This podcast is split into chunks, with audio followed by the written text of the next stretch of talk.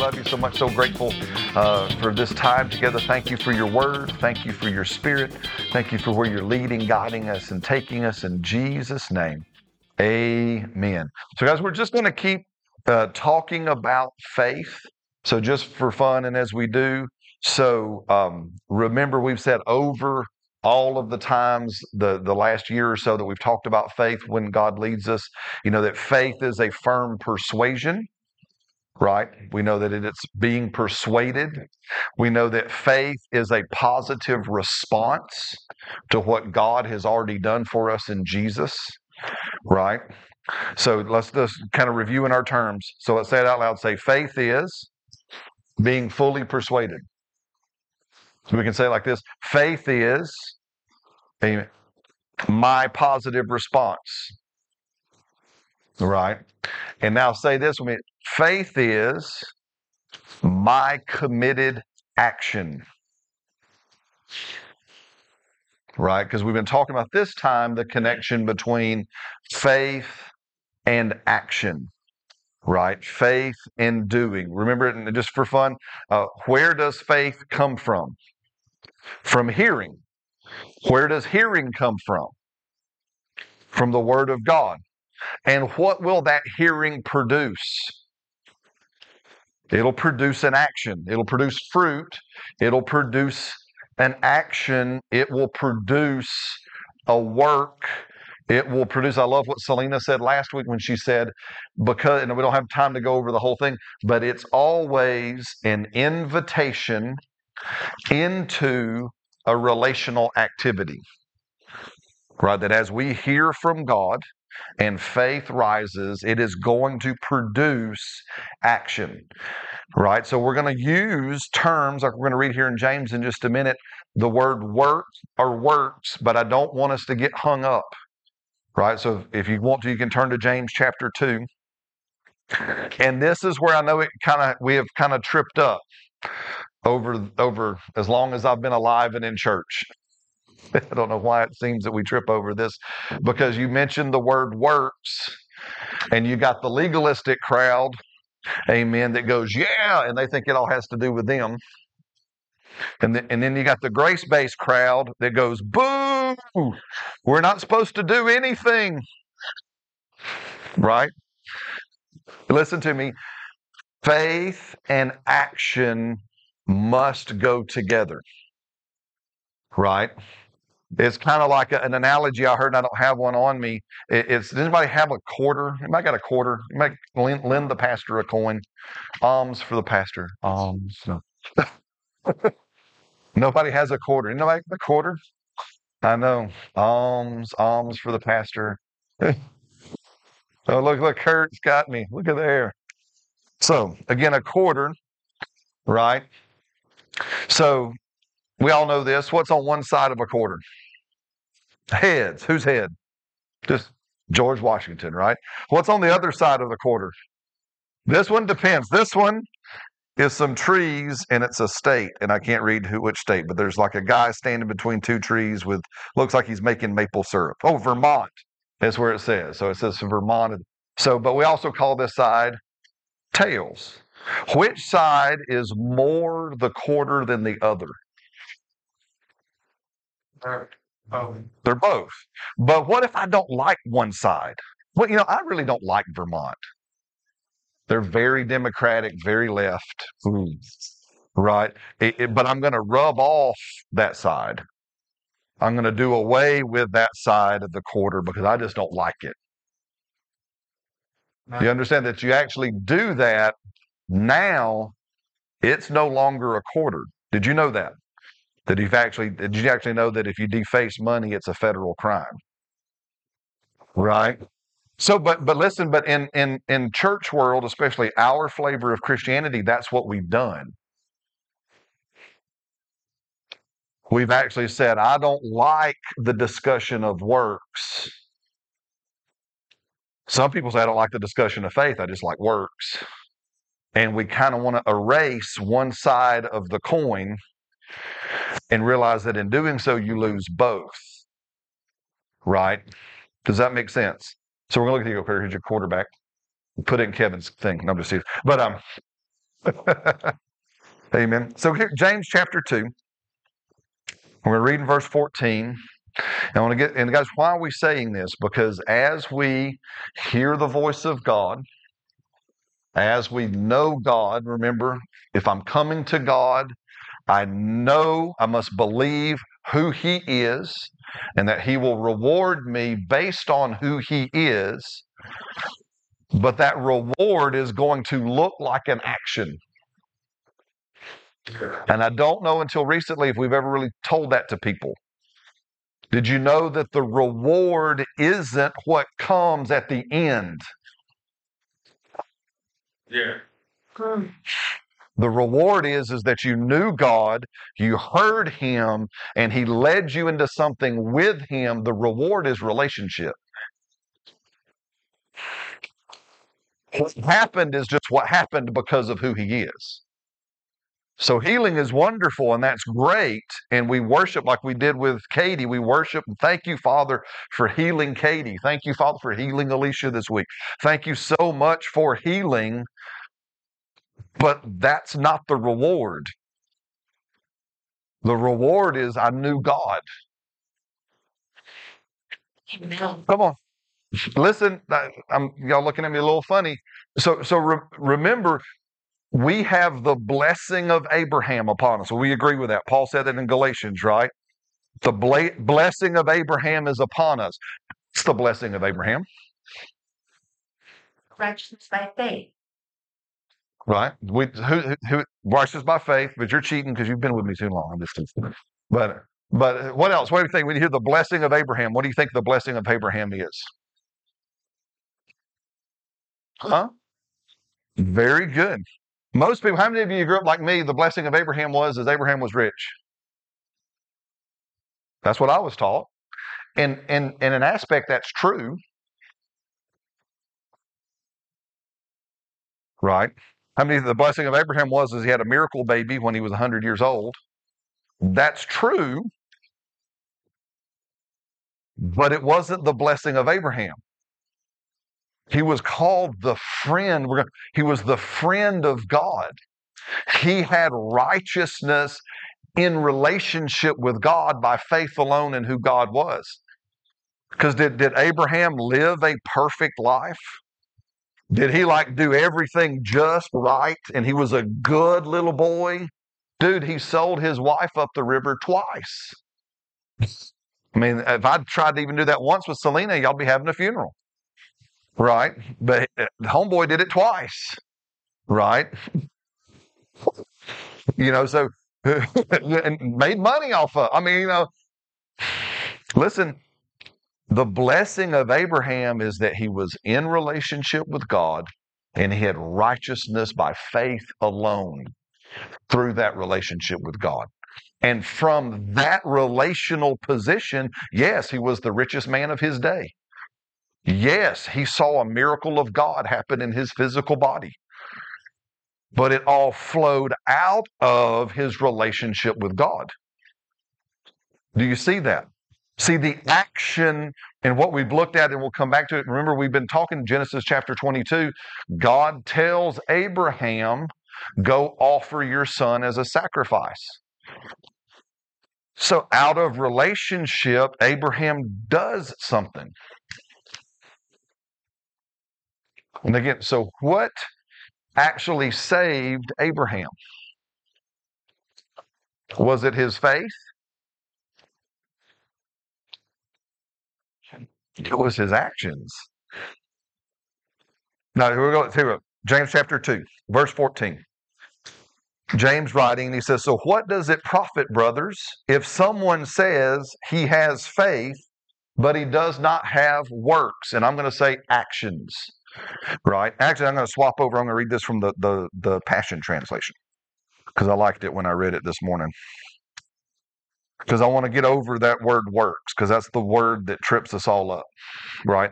So, James chapter 2, again, verse 14, Passion Translation.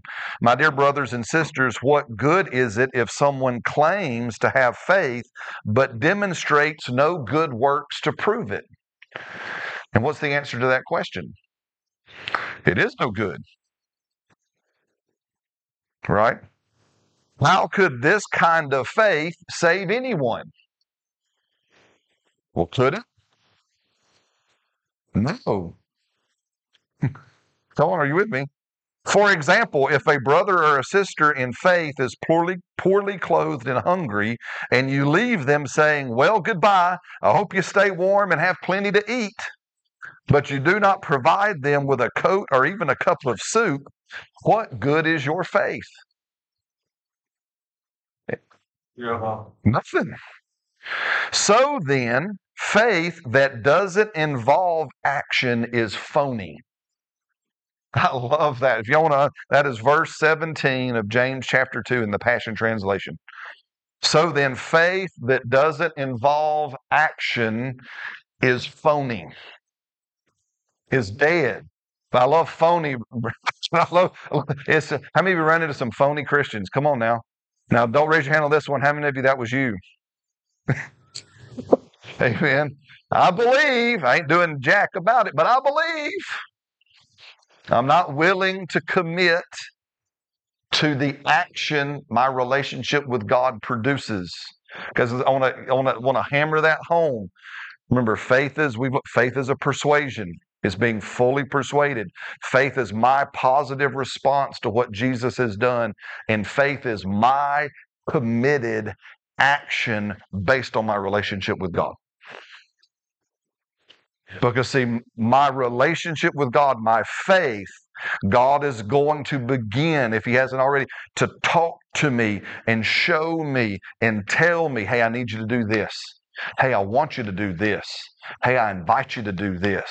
Hey, I inspire you to do this. Hey, because of who I am and because of what you're coming to me for, this is the action step you need to take. And faith is that committed spirit of, I will do it. Right?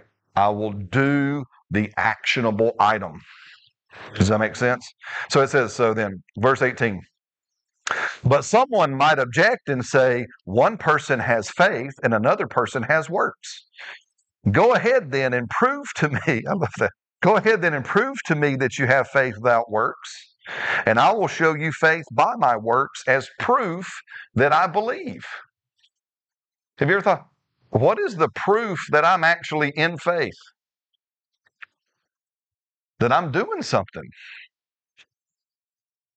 Mm-mm, no, hold on now. I'm not talking about we're seeing results. Results will come, and that's why I want the little bit of shift. I, and I hear, I appreciate, and yes, should we see results? Everybody should shake their head up and down. Yes, we should see. Should we expect results? Is it about results? It's about me doing what he said to do. See, results are God's department, action is my department.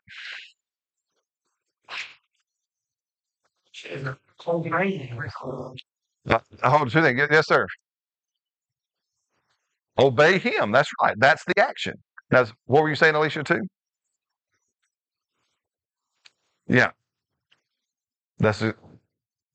That's ex- I I get yeah, exactly. I get discouraged. Yeah, I, I get discouraged. Uh, here's the thing: how many of you have been discouraged because something hadn't happened yet? Come on, I'll be honest. Right? The the whatever we thought, the whatever the result, whatever was going on, it hadn't hadn't happened yet. The listen, I can control what I do.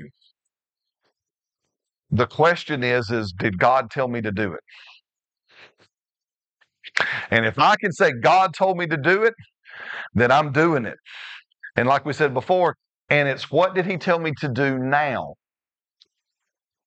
Remember we, we remember we said that. Remember, so Abraham, back to our story in Genesis, Abraham hears God, go sacrifice your son. Abraham says, Yes, sir. We looked at it. Abraham was so convinced in who God is and what he said about Isaac, his assumption was, well, if I kill him and burn him, God must be going to raise him up from the dead. That's what the book of Hebrews says. So his persuasion was what God had said about Isaac, and he heard what God was asking him to do in that moment. And all Abraham said was, Well, based on who God is, he's asked me to do this. It must mean he's going to raise him up. So here we go. I'm just going to go do it. But then when he gets ready to literally plunge in the knife, right?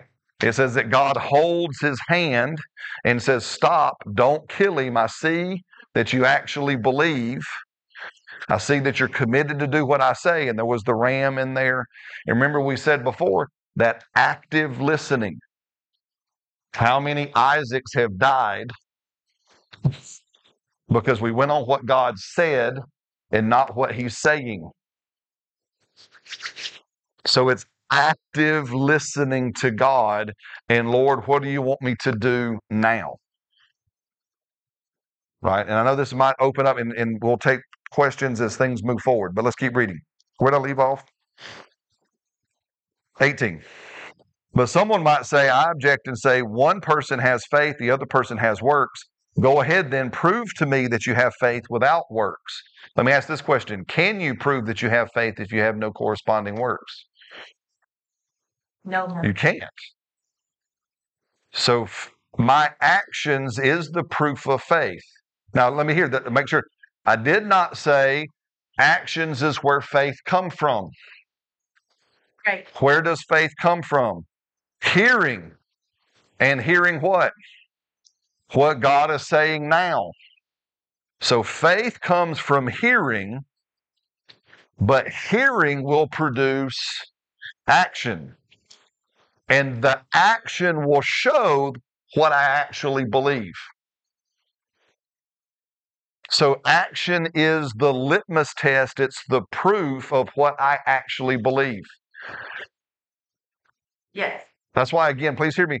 How do I know or how do I prove to myself what I believe? Something. I look at what I'm actually doing. Let, us keep reading here. It's a hard pill to swallow, isn't it? Come on now, y'all. I'll pick on. I'm not picking on you. I'm picking on me. Okay, right? But my belly shows my faith. Uh, And that's trust my own kid, and I must have a lot of faith, right? well, you know what I do, because apparently I don't actually believe in exercise. Come on. Does, does that make sense? Come on, is that hard?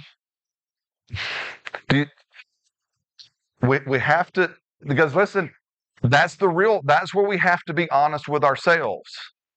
What am I actually doing? Remember, I said in this whole time, not out of, but it just hits all of our life. We're going to talk about giving. We're going to talk about prosperity because of what this is. So if I am not generous, what does that say? I don't believe he's generous. If I don't give, do I say he provides? I don't. Hello? Come on, can I just be real, real? If I don't share my faith with people, what am I actually saying? I don't believe in my salvation.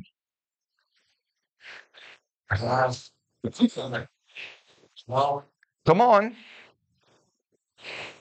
Because, are you with me? I, I'm not. Be nice. uh, Y'all don't throw rocks at me. Yeah. That's exactly right. If I'm a writer, feel like God's put something. If I'm a if I'm a pastor or a preacher and I don't pastor people, do I actually believe it? No, I don't. Now, I'm not talking about when I get a pulpit. I'm not talking about when I make the top 10 New York Times bestseller list. I'm not talking about when I write the song that hits the charts. I'm talking about my actions show me what I actually believe. And I have to be willing to look at my actions and let my actions point me back and ask myself those questions. Why don't I believe that? well, yeah. Does that wh- why? Why? What? Where? Where is that the trip up? Where is the hang up? Is that is everybody all right? Y'all looking at me okay? Is this helpful? I mean, if not, we can talk about something else, I guess. Amen. Okay, just making sure. As Selena's granddad used to say, if we don't like this, we can just talk about women. You know, that's what. That's it. I, love, I wish Poppy was still alive. He was awesome. He goes, ah, hablamos de mujeres. There you go. Yeah, let's just talk about women. Amen. Let's keep reading, okay? Verse 19. You can believe all you want that there is one true God. That is wonderful. But even the demons know this and tremble with fear before him, yet they are unchanged and they remain demons. Here's the thought that hit me. You realize that, that a lack of action is actually demonic?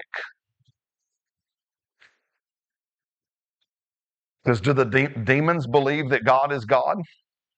Yes. According to James, he said, yes, demons believe in God.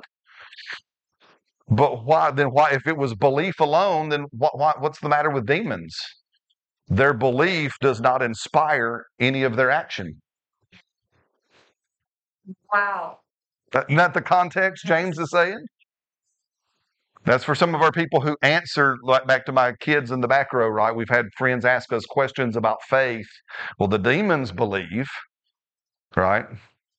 Well, it, well, it's it's not anything about belief. Here's about well, yeah, they believe, but they don't act on what they believe, and that's what keeps them as demons. Come on, y'all look at me, all right? My unwillingness to do what God has asked me to do is demonic. Any other straighter way to say it than that? Human is influenced by demons. Well, it makes me the same as a demon. Uh, and, and not in the sense of, okay, that's a little stretch. Yeah, thank you. Well, well I'm backing off just a bit. Thank you. She's helping. But because I'm not, but what I'm saying is think about it. What makes a demon a demon? Is it because he doesn't believe in God? Because James says they believe in God. So what makes a demon a demon? They don't let what they believe inspire what they do. According to this one verse, that's what. Ja- so if I don't let what I believe inspire what do I do, then I'm just in the same company as demons. Because that's what demons do. I'm not saying we are demons. I'm not saying you are a demon. I'm not saying you're going to hell. I got to do all the disclaimers. But just think but why, else would James put that in the middle of this conversation? Again, who's doing the talking? James. Who is he talking to? He's talking to believers. He's talking to the church that, where he pastored. What's the subject under discussion in this passage? Faith and works, faith and action. So, in the middle of this conversation of faith and works, he says, Look, take demons for an example. They believe, but they don't do. That's why they're demons. What we also say it also shows that there is no neutral. Very good. Yeah, there is no middle. Yeah, yeah. Does that make sense? Because listen, I- hopefully this is good. I wanted this to be more positive than it seems like it's being, but listen, it, listen, listen. So that means what does God ask you to do? And the very fact that you know Him for who He is, you've engaged Him for who He is, right? That relational engagement, you heard His voice, He led you into an action, you begin to do that action, and you're going to see Him present in your life. Right? Because again, I, I- I- say all that because listen, so much of where we are in this culture around us, right? The sovereignty of God message keeps people inactive. Why? Because God is, but He ain't. does, that, does that make sense? So many people around us wondering why God hasn't moved. And He's like going, Well, you came, you sought me as X, okay, you sought me as provider. We'll just keep that way. We won't use X. You sought me as Jehovah Jireh. You, you, you needed whatever. You needed money. You needed a bill paid. You needed something done. You needed this. You needed whatever it is you needed. You came and you sought me, and I told you to go do something, and you didn't do it because you were waiting on me to do something. He guides us. But it's in the, but I want us to really fit, in, in to me, in, in my own self, because we'll get, it's become quite inspiring. I hope it does for you too. Because the fact is, is that God rewarded you with the relationship with Him. In that relationship, He gave you what you were looking for, which is the next step for you to walk out so you could see Him manifested in your life. Do you see that? So there will be a result, I promise. Isn't that right, Courtney? You're holding him, aren't you? Like literally in your hands, you're holding him. So there all there will be results. But I, the focus is in the relationship and in the hearing and then the commitment to do once I hear. And then, unless he changes like Abraham, unless he stops me midway, I'm doing whatever he says as long as he's talking to me. Listen to me. Does that make sense? I'm gonna, I'm gonna be, I'm gonna do, I've committed myself to, I will do this. Yes. Amen. I've committed myself again. I will love my wife as I see scripture tell me to do. And I don't care if she has a bad day, I will love her. I don't care if I'm having a bad day, I will love her. Amen. I don't, I don't care if if everything in life hair lips the devil. Right? Again, I don't care when, the South aren't we say, well, God willing, if what is it, if the creek don't rise, if the creek rises, I'm doing it anyway. I don't care if the creek rises. I don't care if hell freezes over. I don't care if pigs fly. I don't care in whatever. God has said, do something, so I will do it all my life. Yeah, very good. Why? Because I believe. I'm committed. Yes, sir. Slavery, Ukraine. Uh huh. Yeah. Oh, there you go. Cool. I don't care if things don't rise up. Well, you know, bro, I love it. I think, thank you. I did not know that. I'm a history buff. But hey, I don't care if every hostile, savage force in my life decides to go on the warpath and they're after my hair. Very good. I do not care. God has said something, I will do it, and I won't stop doing it. Well, if it ain't working, I don't care if it's not working. Come on, I don't care if my giving doesn't look like it's bringing back the hundredfold return. I didn't give to give a hundredfold return.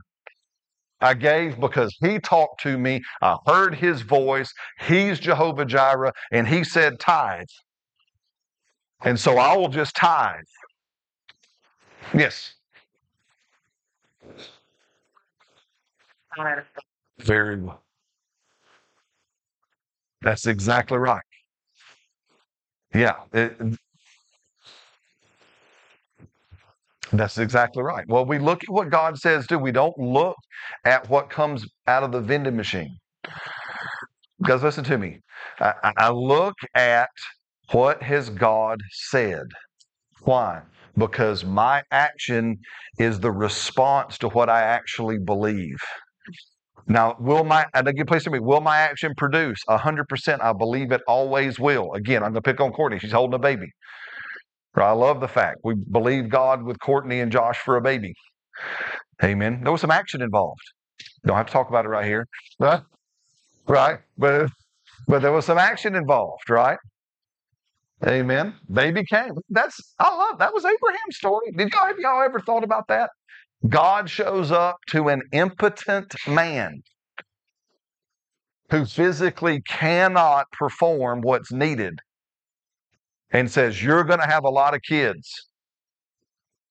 And he trusted and believed God. And somewhere in there, he had to act. Yeah.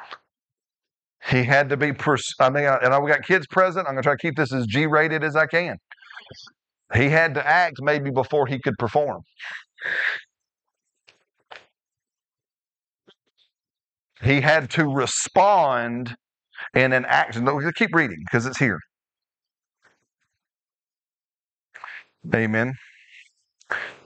O feeble, verse 20, still passion trend. O feeble sons of Adam, do you need further evidence that faith divorced from good works is phony?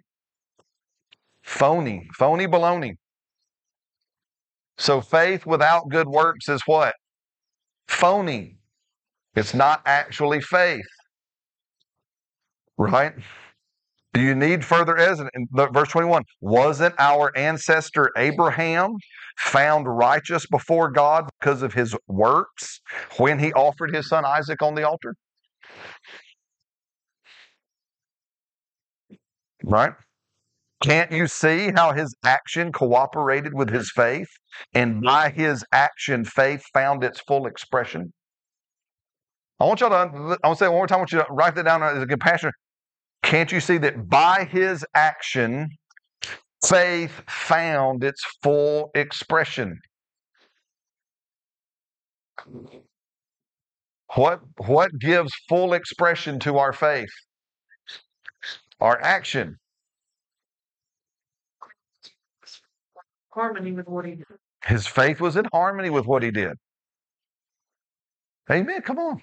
I could make a plug for eHarmony right there. You know, if you're single, if you're out there single, you believe in God for a mate, are you on eHarmony? Is your faith working in eHarmony with your action? Come on. I know it, I'm trying to make this light. I, hopefully, nobody feels condemned. But listen, I, I want to sit there and inspire us that it is in the doing that faith has expression. And, in, and until the doing is clear and the doing is attempted, faith lies dormant. I have never said that before. I hope somebody wrote that down. Right? So, see, when the, the hearing, when the doing is clear, we've heard, and then the doing is attempted, I go for it. Then faith is activated. Otherwise, it lies dormant.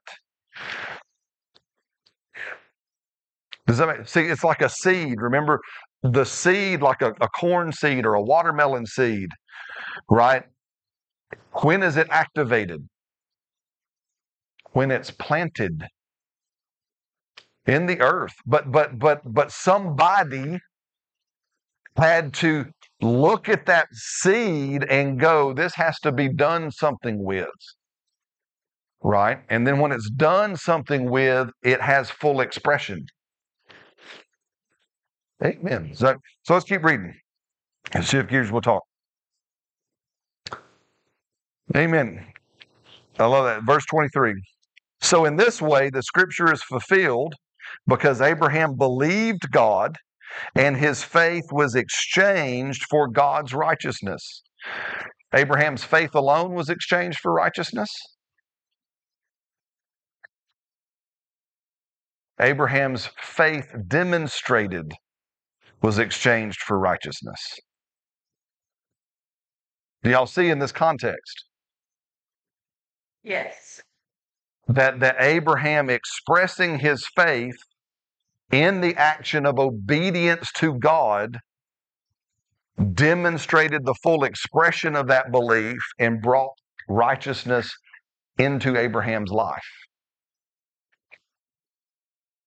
Well, we can go look at Jesus' life. Mm-hmm. He just couldn't go and speak, I don't believe, and say, "I- I'm God. He, he did miracles. Very good. Very good. Well, that's what, and, and, and he says that, right? He says that to the crowds those times. He says, Well, if you don't believe me because of what I say, you should at least believe me because of what I do.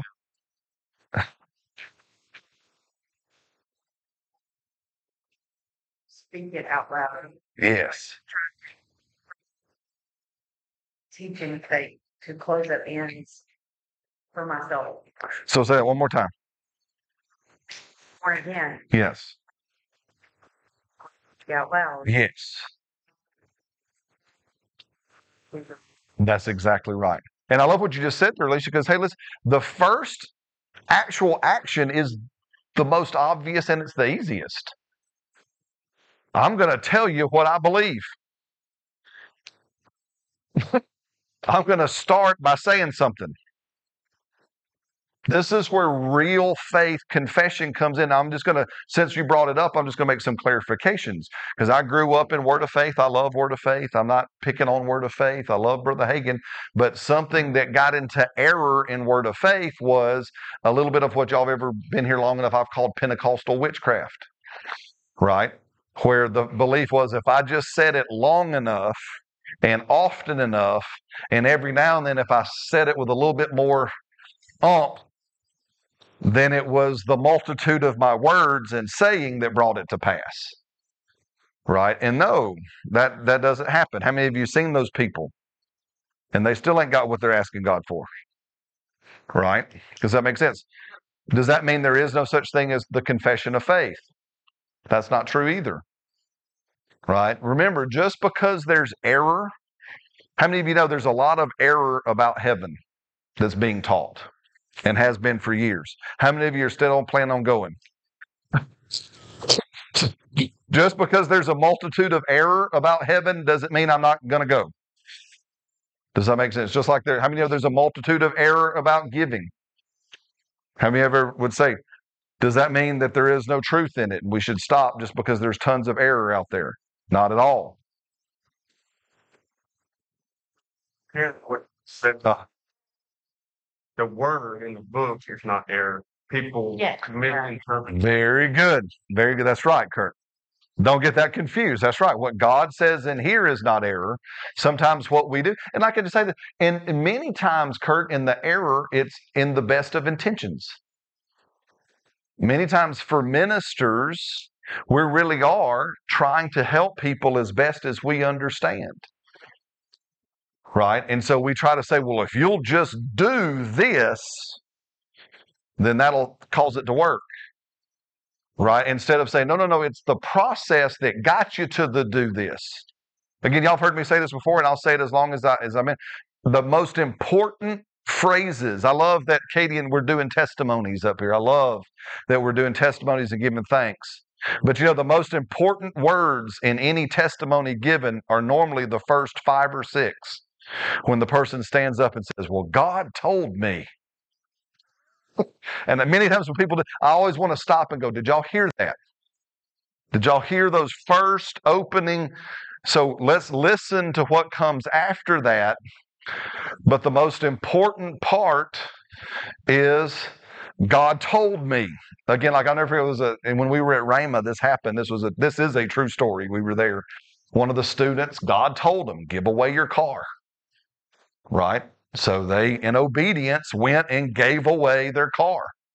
And like a day or two later, somebody rolls up and hands them the keys to a new car.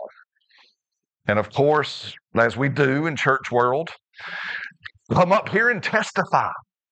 And they got up in front of the student body, and this is what God did. And God told me to give away my car, and we did it. And there was this one other student who heard that and said, Sweet, if I give away my car, I'll get another car. So he gives away his car and walks the rest of the year. because God didn't tell him give away his car. He was just saying, "Sweet, pathway to a new car is give away a car." Does that make sense? But the, the, the secret sauce is in, but yet back to the person who did that. But that young man who heard from God had to do what God said. And in the do, and he didn't know what was going to happen. He didn't know the result. He didn't know for sure. He was. It wasn't like a guarantee. Sweet, if I give away this car, they're going to roll it. He just said, God said, give away my car. So he said, okay. Are, are you? And he just obeyed. Why? Because the reward was, guys, listen, we've, and I'm trying to tie all this together. I hope I'm doing an okay job. Remember this whole story of Israel. God tells Israel in Deuteronomy, I want you to look back over the history of man. and tell me if there's anything greater than you hearing from God. And he said, There is nothing greater. There is nothing greater in human history than you and I hearing God say something and us simply going, okay, God, I'll do it. I'll do it. And, and, and again, and I may do it scared. Sometimes uh, faith is not free from scared. Amen. Guy's, I can't tell you, I've- done more stuff scared than I probably did it brave. Are you with me? We're going to go move to where? I mean, I mean, we left. and People, God said, go to Mexico. Did you know we didn't want to go to Mexico? I don't know if I've ever told y'all that story. When we were getting out of Bible college, and, I, and I'll kind of stop here just for a second, and we're going to tell some things. Everybody doing okay? Because I want this to be to be very practical and real. And uh, I'm to get vulnerable for a second in a minute to show you. Because remember, I don't do any. I'm not asking you to do something I'm not willing to do myself. Right? Never. That's called spiritual bluff. We don't lead people that way. We don't lead people into places I'm not willing to go. Right? So, but we're there. We're we're in Bible college. Our greatest desire was to work with Selena's family. Right? And so we're coming to the end of our time at Rhema. And one day, I forget what one day on a Thursday, I think on a Thursday, Selena's dad comes up to us and says, Hey, I want to invite y'all to come down and work with us in Guatemala. And we're like, Hallelujah, praise God. First time in years, this is awesome. Everything we ever dreamed. Woo. Friday, Pastor Hagin calls me into his office and says, Hey, uh, we're leaving. We're going to go down to Mexico this weekend. We want you to go with us. and I want you to see if you'll go down there and work in Mexico. I'm like, well, okay. And I'm thinking, sweet, I don't, I already, I'll go. Free trip to Mexico. And, and I already, you know, go down to Mexico and God says, I need you to come here. Same voice that I followed him out. Left home here and went somewhere else. Knew that voice. Fought it that whole, it's the suckiest trip to Mexico ever. Whole weekend on the inside. No, I don't want to do this. I don't want to do this. Knowing the moment my feet, and I'm just knowing the moment my feet got off that plane and I hit Mexican ground, God said, You'll be here. I don't know if you felt the same way. But I can look back and I stood there and go, Oh, whole rest of that weekend, I'm trying to plow this stuff because I was then getting excited because I didn't like it. So I thought, Oh, I ain't got no peace. Amen. They told us, You just follow peace. And I ain't got no peace. Get to go to whole weekend, whole weekend, just knowing, just knowing. Man, I think we're supposed to come. We kind of talked about it, didn't like it. If you remember in the hotel room. Oh, I mean, go back home. At least praise God, we had enough good sense to obey what they taught us. Went home, prayed on it some more. And the more I was home and in our little duplex, and I'd come to God and pray about it, then it got stronger and stronger and stronger. Yeah, we need to go.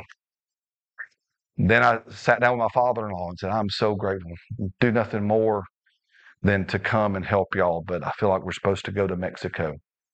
Made all them people mad, made my, my family mad, didn't talk to us for like six, seven months. Are you with me? But knew.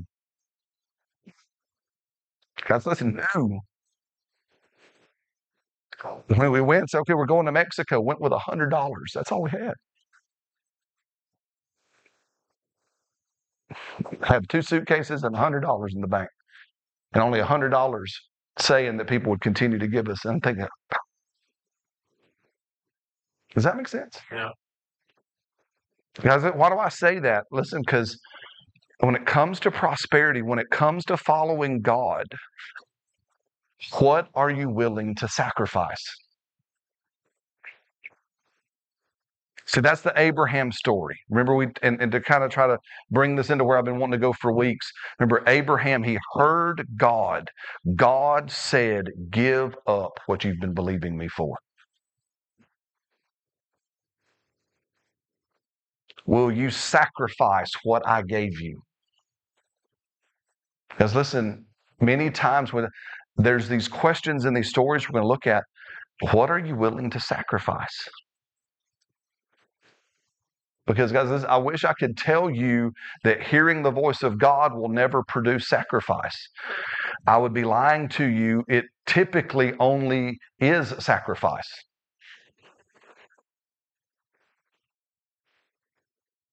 Does that make sense? Yeah. Yeah. Why did you do? Well, so I could teach you. If I could pull full circle, he, he sent me there because I didn't know he had given me a gift. I didn't know he had given me a gift to teach. Right? But in Mexico, that got that got forged in me.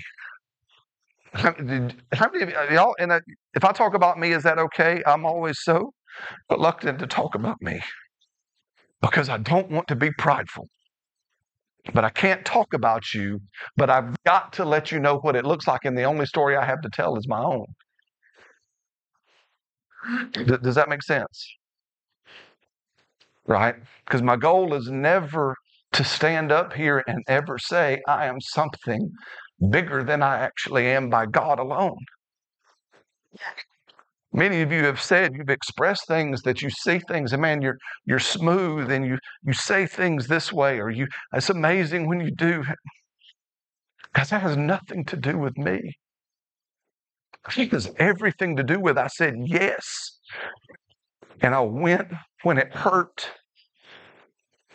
I mean, I joke going down there, we finally said yes, and we're going down there, and I'm oh, I get to be a Bible school teacher, and I never want to teach history of the church or Bible interpretation or history of the Bible. Amen. But I'm willing to go. Amen. Director picks us up. He reaches under the seat. He hands Selena a big bundle of tapes. Selena, starting Monday, we landed in Mexico on a Friday. He says, starting Monday morning, you're going to teach on the ABCs of healing. Well, that's an exciting topic. He reaches under the same seat, grabs a bundle of stuff, hands it to me, and Brad, this is what you're going to teach Monday morning. Turn and look over the spines, history of the church. And I thought, what in the world? Didn't want to, didn't want to. Hello? But it's what I was asked to do. So you go in and say, All right, Lord, help me. This, and he began to forge. So why did God send me to Mexico? Because he could forge a gift on the inside of me for your benefit. Does that make sense? For nothing more.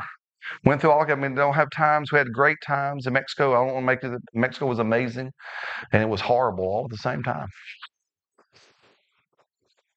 For real, some of my some of my biggest victories and successes. I mean, I've told you the stories, right? I mean, we're walking home from work one day. I mean, we lived on this two blocks from the school, and on the corner there was the local drug and alcohol distribution center that was not legal, also known as the Communist Party of Mexico, which is funny enough. That's what it said on the side of the building. And so all the pot heads and dope heads and alcoholics, all the addicted people hung out right there, and we had to pass by them going to and from work, walking. Right, and there I'm walking with my young, lovely wife, and this guy makes a beeline for me, right, and goes, "Trabajas por el jefe." Trabajas por el jefe, which means you work for the chief. You work for the chief. And I'm thinking, this guy is crazy. And he's making a beeline for us. Trabajas por el jefe. You work for the chief. And he just keeps shouting it. Oh, güero. Basically, honky. Blondie, but the not nice version of Blondie. Right? Oye, güero. Güero. Trabajas por el jefe. Gets about from me to Selena, and I got my wife behind me because I have no idea what's about to happen. We've already seen people robbed and stabbed and murdered and all kinds of stuff. So I put my wife behind me, and he walks through a curtain, and he's sober that fast, and goes, "You're a minister of God, aren't you?" So I've seen things. Same place, biggest hurt. Told we were one thing, told we were this, and it was all a lie. not an intentional one. They just didn't have an ability to do what they thought they could do. Guys, listen to me. But we heard from God. And faith was formed. And faith was acted out. And faith produced, but it's produced always in the action. Yes. Does that is produced and, and, and like Abraham's story? I, I want to say that we're going to read through a bunch of stories. Everybody doing okay? Amen. Everybody look and smile. I'll try not to look at each other and smile. And I say, Brad's talking to you. Amen. But listen, like the because we're talking about God is Jehovah Jireh. Let's look again Abraham or Abraham's story there in Genesis 22. And and the question, if we will write these questions down, because they're they're they're they really come out so funny. I was telling Selena where I thought we might go today. She goes, "Wow, where'd you read that?" I said, "Holy Ghost." And yes, mm-hmm.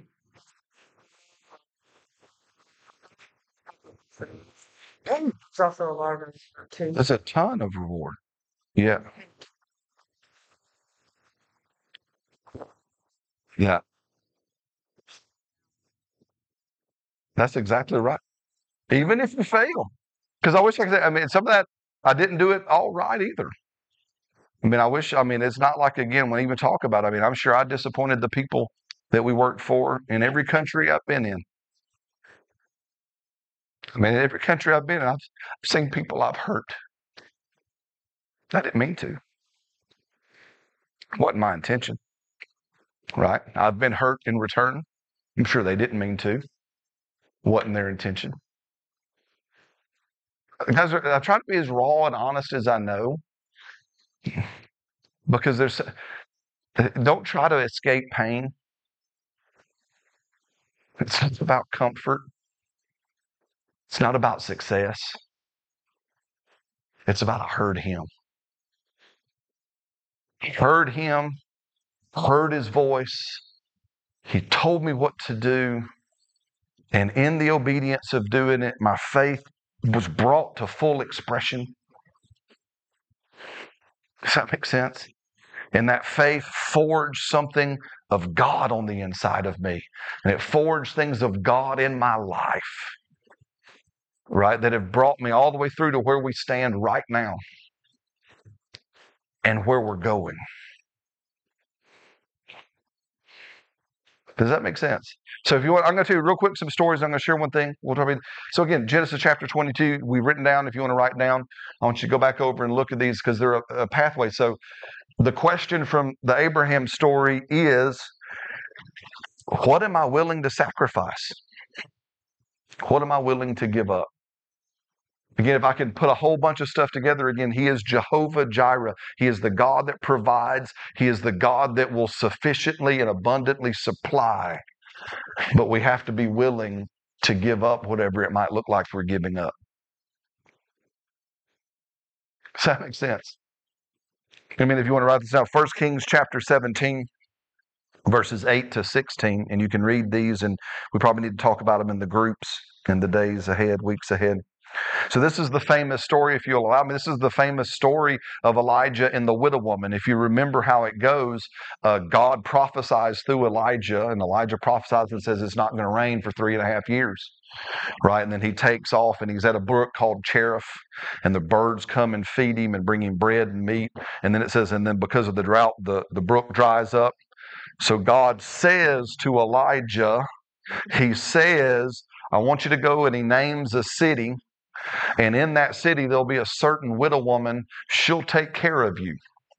So Elijah gets up and travels to the city. He's in the, by the, if I'm reading the story right, he walks into the city. One of the first people he meets is a widow woman. So Elijah, being like me, goes, that must be her. He just assumes God said widow. He didn't say her name. There's a widow. So he turns and says, Hey, make me something. And she goes, Well, hey, listen, sorry, dude. Hate to disappoint you. I'm actually about to go make our last meal, and me and my son, we're going to die. And then Elijah says this Make me one first. Because listen, prosperity looks like what are you willing to do first? To be honest, that is one of the biggest principles in the tithe. It's not about the amount, it's not about the quantity. It's about what am I willing to do first? Right? What what what am I willing and, and there's a pattern in God that's like that. Right? He's the firstborn of many brethren. It's the first fruit offering. You look through a pattern of God and there's a pattern of firsts. Guys, listen, what are what are you willing to do first? Right? Might be tithing and some mm-hmm. but not just that. I'm willing to do what God says first. Oh. God's talked to me. Whatever, again, this whole process, God said something to me to have in our attitude, in our mind. I'm going to do what God said to do first today. As I go to plan and order, organize and structure my life, let me do what God said first. It's very good. Hey, man, I'm going to do that first. I know I got other duties to do. I got other things I need to attend to. I understand the fullness of life. But it's this whole will I do God's thing first? Again, seek ye first the kingdom of God and his righteousness. We can do a whole, it's this attitude of prosperity realism. I'm going to do what God says first. I'm going to look at today. I'm going to look at tomorrow. I'm going to go to the word. And again, please, this all begins. Where does faith begin? Hearing the word of God, right? So if you're like, well, Brad, what does that start? Where I mean, you've been doing this for ever how long you've been doing this. Where do I begin? You you go to the Bible first, right? Again, I'm facing a circumstance, I'm facing a situation in my life. I'm gonna go to the Bible first. What does the Bible say about that? And then, okay, I'm gonna do that first. I love what Dusty used to say when he was with us. Hey, listen, uh, doesn't mean you can't seek something else second, but I'm going to seek God out first. And I'm going to not just seek out the knowledge first, it's going to be my first action. Yeah. Does that make sense? If I can just, we talked about, I think that's where tithing plays a big deal. Before I plan anything else, I'm going to give my tithe because we have been putting that even more these days into practice in our household. I get paid on every other Friday. And I'm, I'm and I'm just being honest. I'm walking through. First thing when I see that money hit, first thing I do is I take out what we've determined to give and I put it aside in a whole other place. Why? Because for too much of our life, we've done it down the road and look up and go, oh, where'd it go? oh, that bill got it because it's automated. I'm just being real. We put we put XYZ on auto and we weren't quick to do it, and we autoed the tithe to the power company. Right? so we talk about I'm going to do it first and just first. Does this help? Do it first. Next story, Second Kings chapter 4, verses 1 through 7. Amen. And this is the story of Elisha and another widow lady. So if you if you've read the story before, not real quick, brief story. So Elijah who was Elisha's mentor, Elijah had a school of the prophets, and there was all these people that were prophets. Well, one of the prophets died and left this lady a widow, and she had two sons. Well, Elisha had gone on to the Lord, and Eli- Elijah had gone on to the Lord, and Elisha was in charge. So she comes and says, "Hey, husband's died. Creditors have come." They're going to sell the boys into slavery and cover the cost of the debt. Right? Mm-hmm. And she's basically, and so Elijah says, Well, what do you want me to do? And she's like, Well, duh, I need to know what to do. This is the Brad version, right? So she's going to God, What do I do? This is, I got this major financial situation going. What do I do? And Elisha says, Well, what do you have? She goes, Well, all I've got is about an inch worth of oil in the bottom of a jar. He says, Awesome, good. I want you to go and borrow every container, every vessel in town that you can get your hands on. Right? And so she does, and he gives her this instruction as the story. You might have not heard the story before, but I need to finish the story. So those who don't, so literally, this widow woman, I love this little woman. She goes, "Okay, God's man said, go get every vessel. So she puts the boys to work and they go around that whole village, town, wherever they were, and they borrow every empty pot, jar, anything that was empty they could get their hands on, they borrowed it. And then the man of those said, Now get in your house, close the windows, shut up the doors, right? Amen. And begin to pour that oil into those vessels. And I love how Keith Moore always tells the story. I can't not tell the story without hearing his voice in my head. So there's this mama. You remember this? He told us this in Rhema. And she's got, and she didn't know what's going to happen. She's just doing what God said do. Right? So she begins to pour the vessels in. And when she starts seeing, after probably about the first dozen vessels, that she ain't running out of oil, she's like me and you. She gets real nervous. She doesn't want to mess this up. Come on now. So she probably freezes. And now the boys are putting pots up under there, and then they, they fill up. It says they fill up every vessel, and finally they fill the last vessel up. And as Keith Moore can only say, she says, "All right, boy, put the next vessel there." She goes, "Mama, we're out. Don't play with me. Don't mess with me." He goes, "No." And they said, in the moment they realized all the vessels, the oil stopped. It dried up. Listen to me. Are you willing to start with what you have?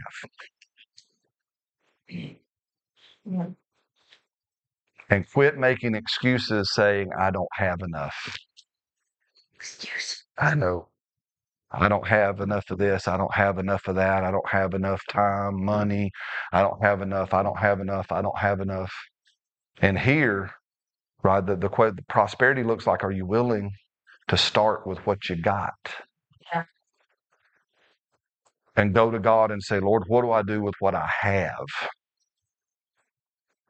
What do I do with what I have on hand? And I'm going to let you do something with what I have. Guys, listen.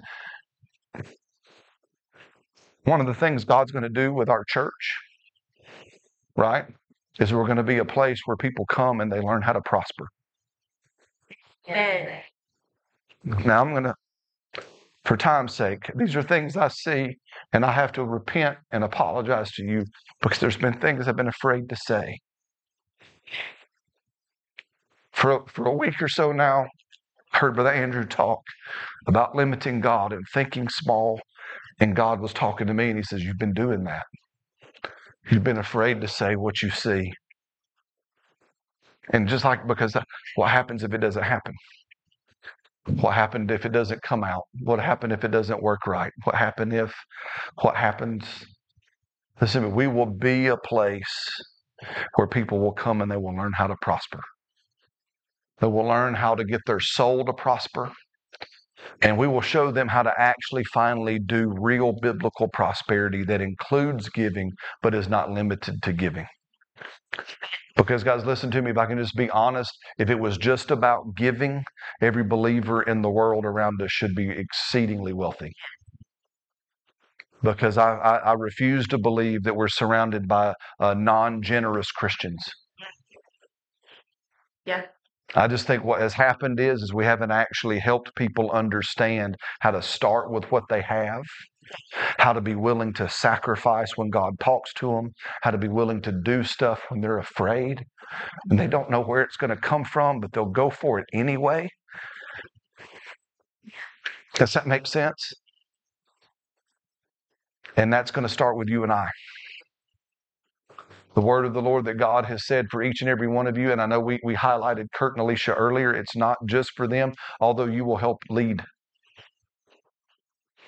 Amen. But there will be a group here of people that you're going to come from historic poverty, right?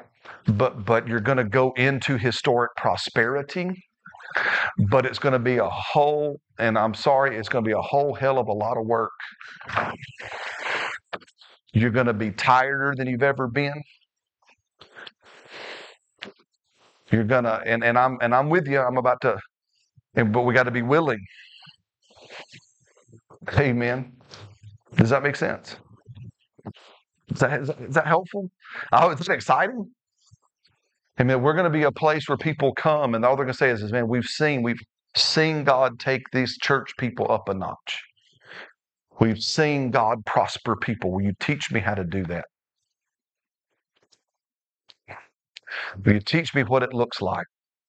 Will you teach me what it is, and will help people will help people start businesses, will help people start companies. Amen. I mean, the, the word of the Lord came to me. It was weird. I didn't know what to do with it. And actually, two words. I'll just, I mean, when Selena was pregnant with Caleb, we didn't even know it. I don't know if you ever heard this story. So we didn't even know it was a boy. Oh, she wasn't pregnant yet, but she goes to Guatemala.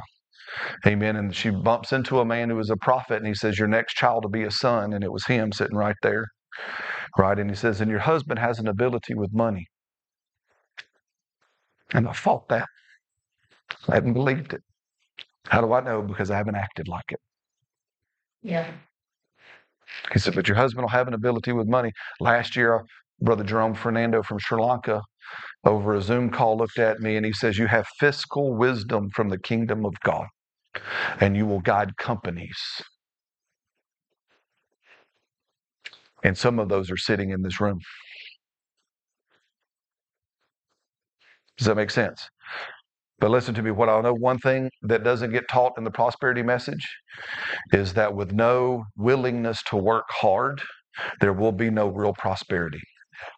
No well, willingness to think beyond today and into three generations and to sacrifice for the future of a, of a wealth that can be, there will be no prosperity really. You may bump into pieces of it, but there won't be long term prosperity. I'm talking about when we say we will be a place where people become multi generationally wealthy, that they will leave an inheritance for their children and their children's children, and will have children that are wise enough and smart enough to not mess it up. Are you with me? Amen. I'll just go. We will see then, therefore, multi generational families coming to this church. There are already some of them here, but we will see families that will become our norm where grandparents, parents, and their grandchildren will all go to church together. And we will break the cycle of generations leaving and going somewhere else. Amen. Are you with me? Now, now when I say, are you with me? Not just amen, praise God, that sounds good. I need you to be with me because what are you willing to sacrifice to help us get there? What are you willing to start with that's in your hand? What are you willing to do first? What am I willing to do first? Does this make sense? Amen. Again, I love this. Y'all, it's okay. So Matthew chapter 17, verse 24, another story. Now, this is one. Have you ever been confused by this story? Why in the world did Jesus tell Peter to go fishing that day? You remember that? The story goes like this that Peter comes up and says, Those that do the temple tax have come and have asked the question, Does your master pay the temple tax? Now, a little bit of history is going to help us. Number one, Jesus wasn't poor. True. Number two, Jesus could have reached into his pocket or at least Judas's. right? He could have reached into a bank account and pulled out the coin to pay the tax. What I learned and I didn't know before, that tax was unfair and it was unlawful. It was a religious tax put on people by the church alone, not by Rome and it excised things over people that was not there. And it was really a challenge of Jesus's commitment to God. Is really what they were saying. It wasn't, can you pay the tax? It was, oh, was your master, does he do all the right stuff? And Jesus is like, oh, really? We're going there. Okay, Peter, why don't you go fishing? That's why Jesus paid it in a unique way, right? Hmm. So the question on this one is Are you willing to do something that will sound strange? Right. Are you willing to do something that will sound strange? And really, if I can just add a little bit of Brad in there, just a little bit, is that all right? Let me just bring in myself. And it's just going to make you mad because it's going to be people coming and they're going to be testing you. Are you really that? Are you really? Did God really say? Is that really who you are? Right? And there might be a challenge that comes sometimes. Amen. But you're going to say, all right, we're going to do this one different. Are you willing to do something that will sound strange? You could reach, and I love, see, the attitude of Jesus was is Jesus never went to what was automatic. Does that make sense? In this case, could Jesus have paid that tax? It was really such a minuscule bill. It wasn't that Jesus was poor. Jesus could have just said, Well, here, give it to him and get him to shut up. But Jesus was always about, No, no, no. Let's get him to not shut up. Let's get him to go, Wow. Can we get him to go, You did what? We went fishing, we pulled the tax. Because you know, P- Peter just didn't just go and say, Oh, there it is. Give me a receipt. I think now this is Brad. This is Brad saying, I think Peter didn't throw that fish back. That was not a catch and release day. I think Peter takes a fish to the tax collectors, coin still in its mouth. Let me pay that tax.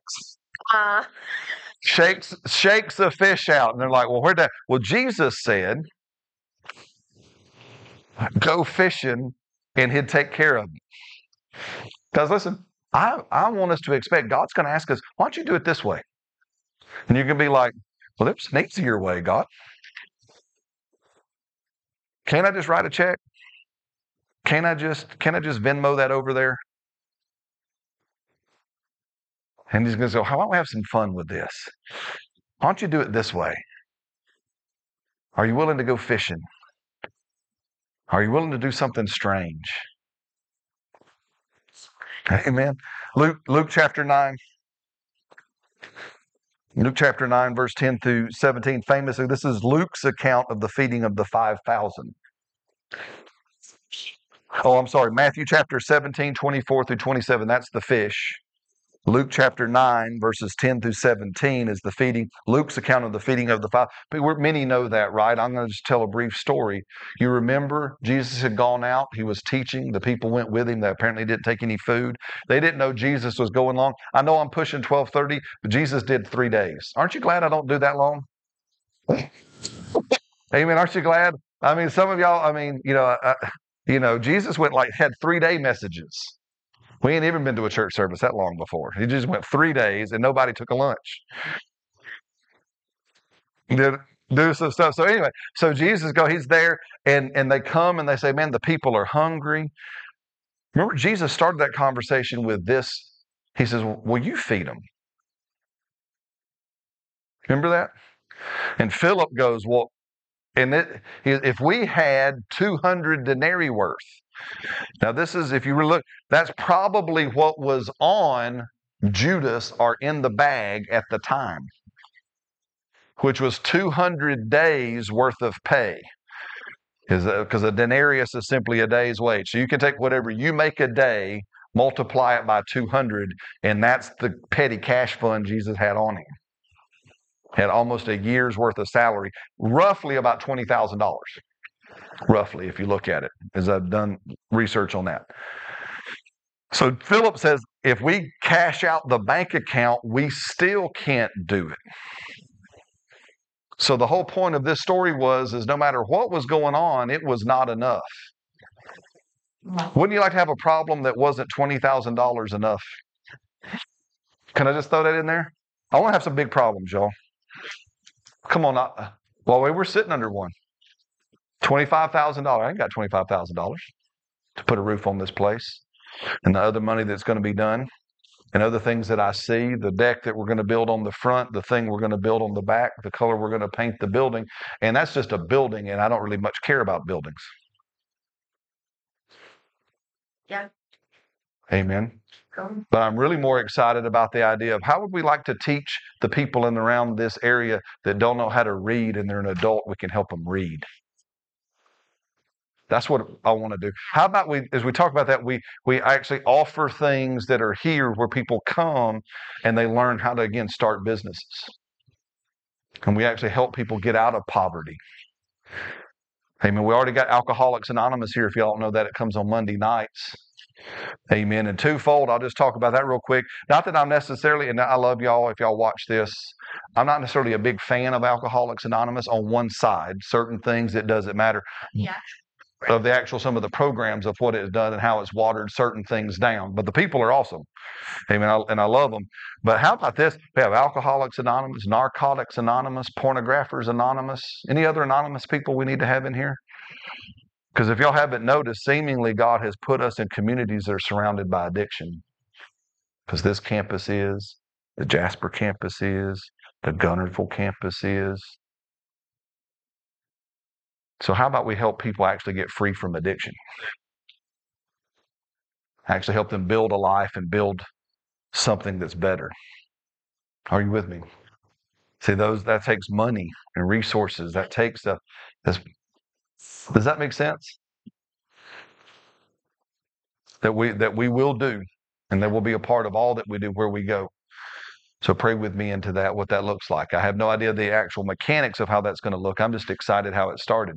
Now, again, back to alcohol, Alcoholics Anonymous, real quick. AA that's here, they're actually, and I'll just say, I think they're just a test to see if we'll actually love a community. Because when they called me, what they said was, is the church where they were meeting got bought out by somebody else. They didn't say who, and I didn't ask. But another church bought where they were meeting, and the new church going in didn't want anything to do with them. So they said, you can't meet here no more. So they went to Chief Prater and Warrior, and he mentioned our name.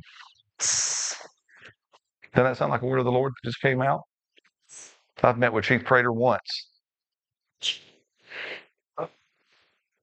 It's not like me and Chief Prater are buddies. We don't have coffee all the time. I met him once on accident in a coffee shop. But when Swan Group came, they knew who we were.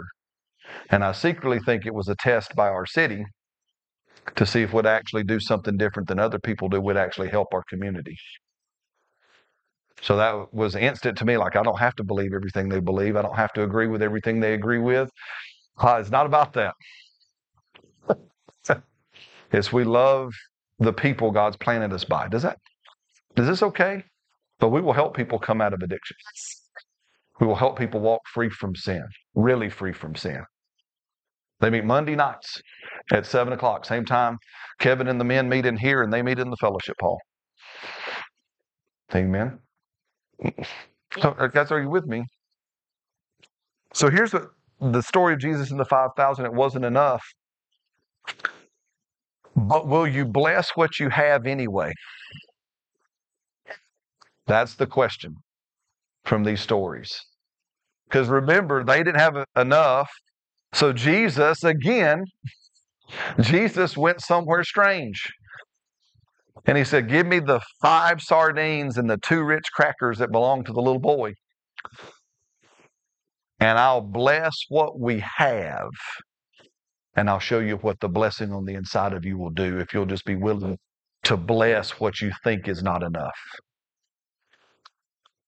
Does that make sense?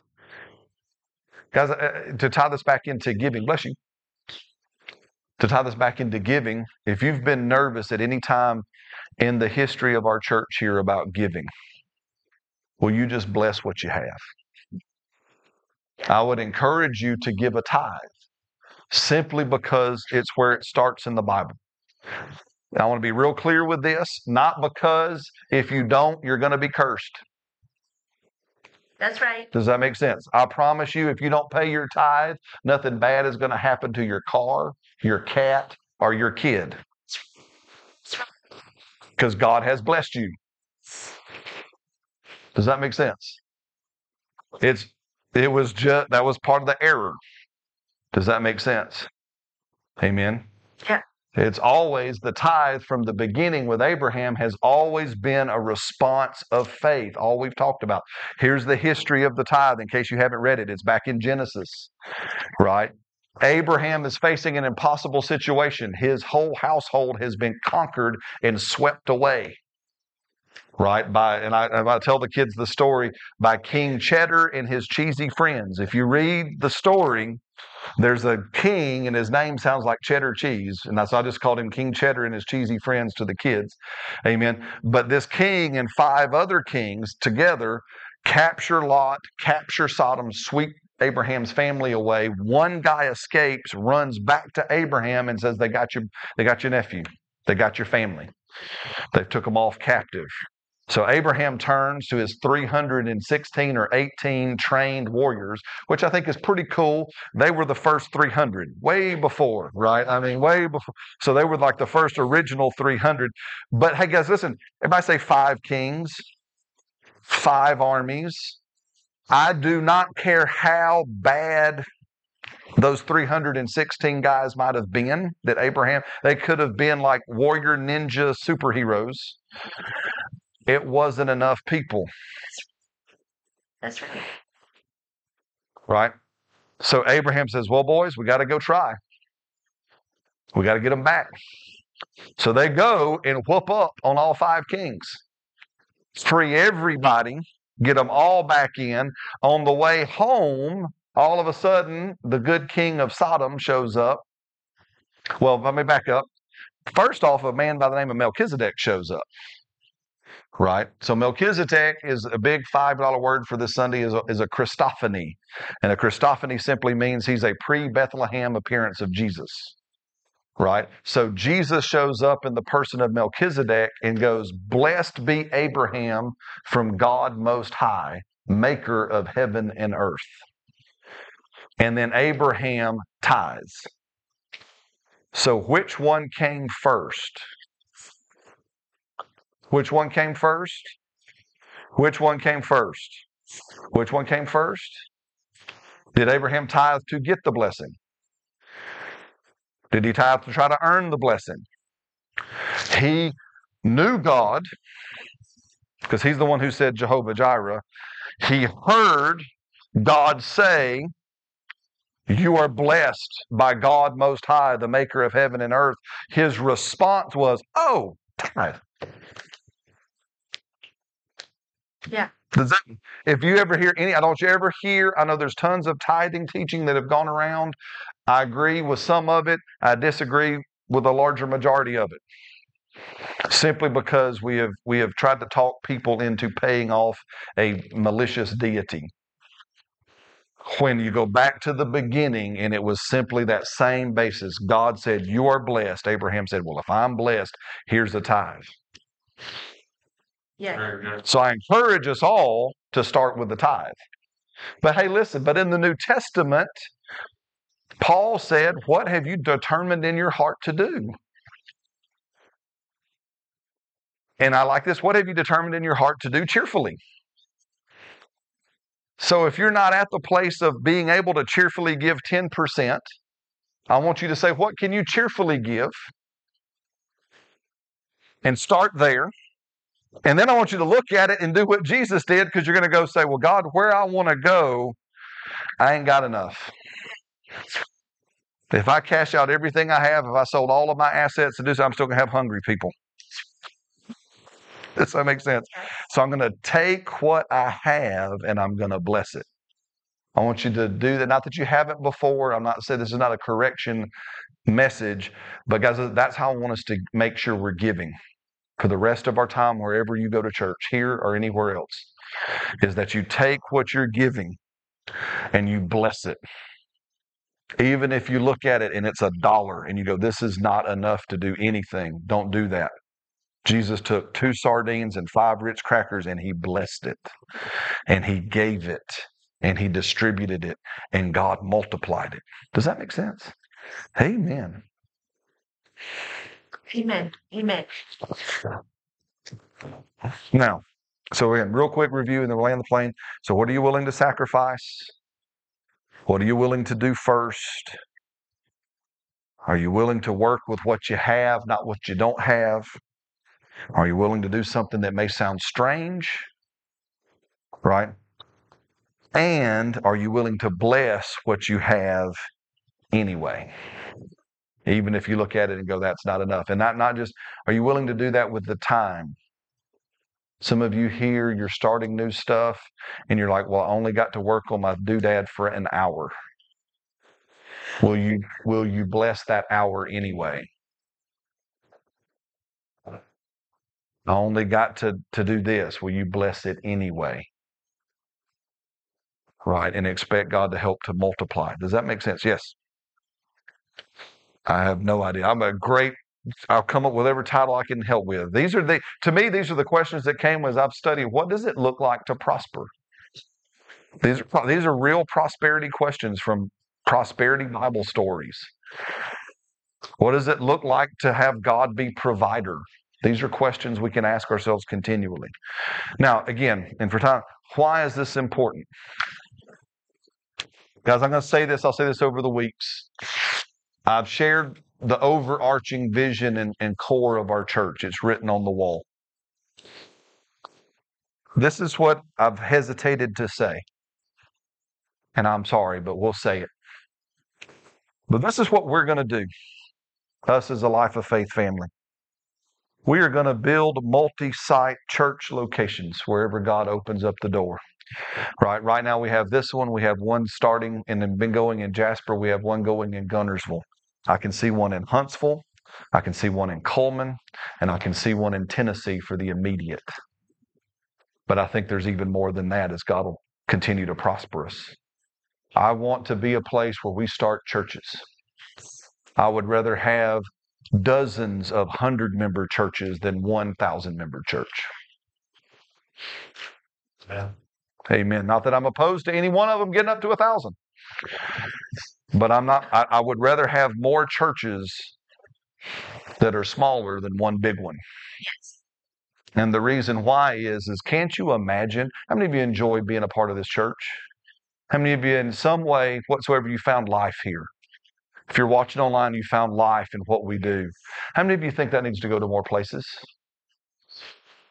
Yes. Amen. I- understand the, the love and the desire for, for mega churches. I'm not necessarily anti mega church, but this is what I believe we'll see happen in the future is the days of people taking the drive for a church alive, amen, are, are coming to an end.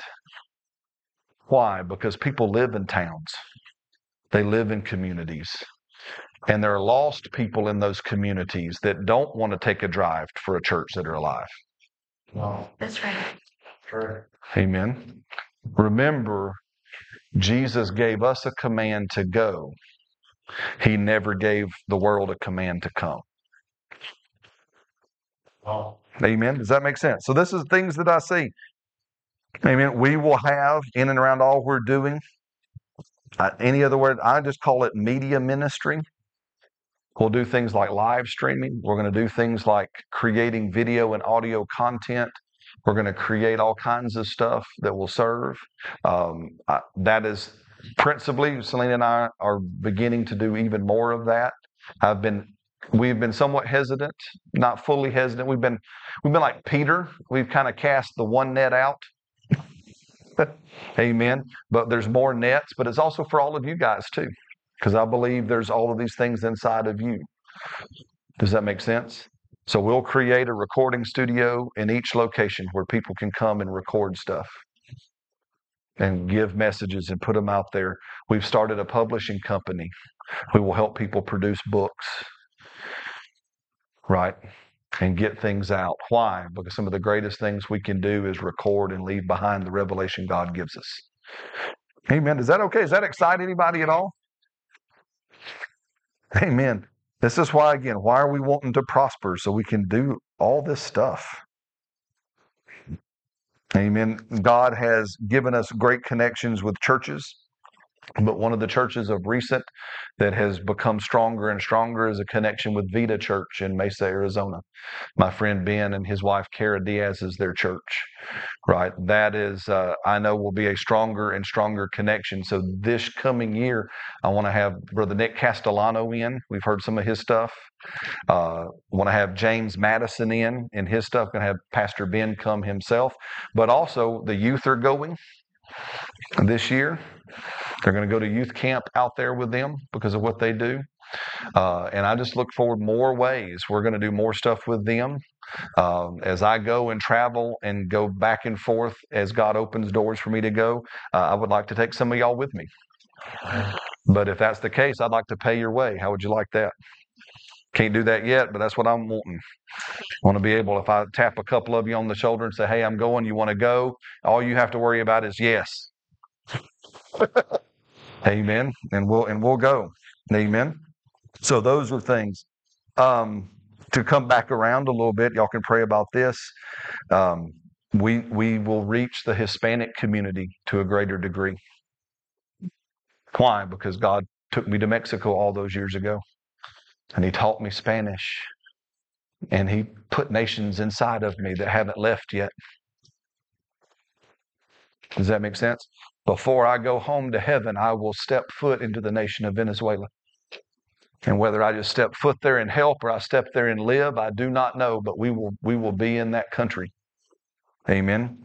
And I'm super excited about this. We met this last week, and in this, we're going to be on the radio in Panama. Certainly the nation of Panama, that God's opened a door. Right. So we will make radio. So I'm I'm excited because it's a neighbor with Venezuela. Yeah. Amen. So, um, so we'll be doing that. I expect to be on the radio in other the countries I see: Panama, Venezuela, and Guatemala. At least as the beginning to be on the radio. So y'all be praying with that. But we want to do do that. So uh, if you're anyway interested, hurry up and learn Spanish. Does that make sense? We already got a lady that loves to go to Peru. She needs help. Miss Lynette needs to go. She needs translators. She needs to learn to speak on her own, which she's doing. But she also needs to take people with us. Amen. I want us to go into other nations as well as a church family to do missions trips. But again, I would love to be it in such a way where all we have to say is you just have to get off work and make time to go, but we can pay for it all. We don't have to worry about, well, how are we going to raise money to go do this or how are we going to, we just can go. So, one of the things that's in the vision is that I want to be able to go around the world wherever God opens a door with no questions asked. All I have to know is He said it. That's all I have to know is God said go. Does that make sense? I, I, we've been invited multiple times to the nation of Pakistan.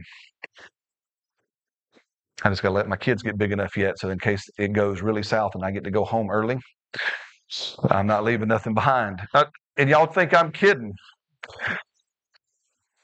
I'm not. But but, but does that make sense? But I, my heart is I don't care. I want to go. If God opens the door, I want to go. Yeah. Yeah, that's okay. I mean, man, I'm talking a long time. But those are the things that we will do. I've said them throughout the message. I've got them written down here. They, because, but that's why, right? That's why we talk about this process so much. That's where we're where we're going to go. That we will be an organization of churches that goes literally where the Lord puts vision in your hearts to go. We will build ministries. We will build companies. We will build businesses. We will go into the, all the earth. We will go physically. We will go digitally. We will go singly. We will go in groups. And that is what we will do. Amen. Mm-hmm. So if you're here, we didn't do it. And for time, if we want to get ready to give, whatever you've determined to give from this time moving forward, Father, we come to you. And whatever you've determined, I want you to begin to bless it right now in Jesus' name.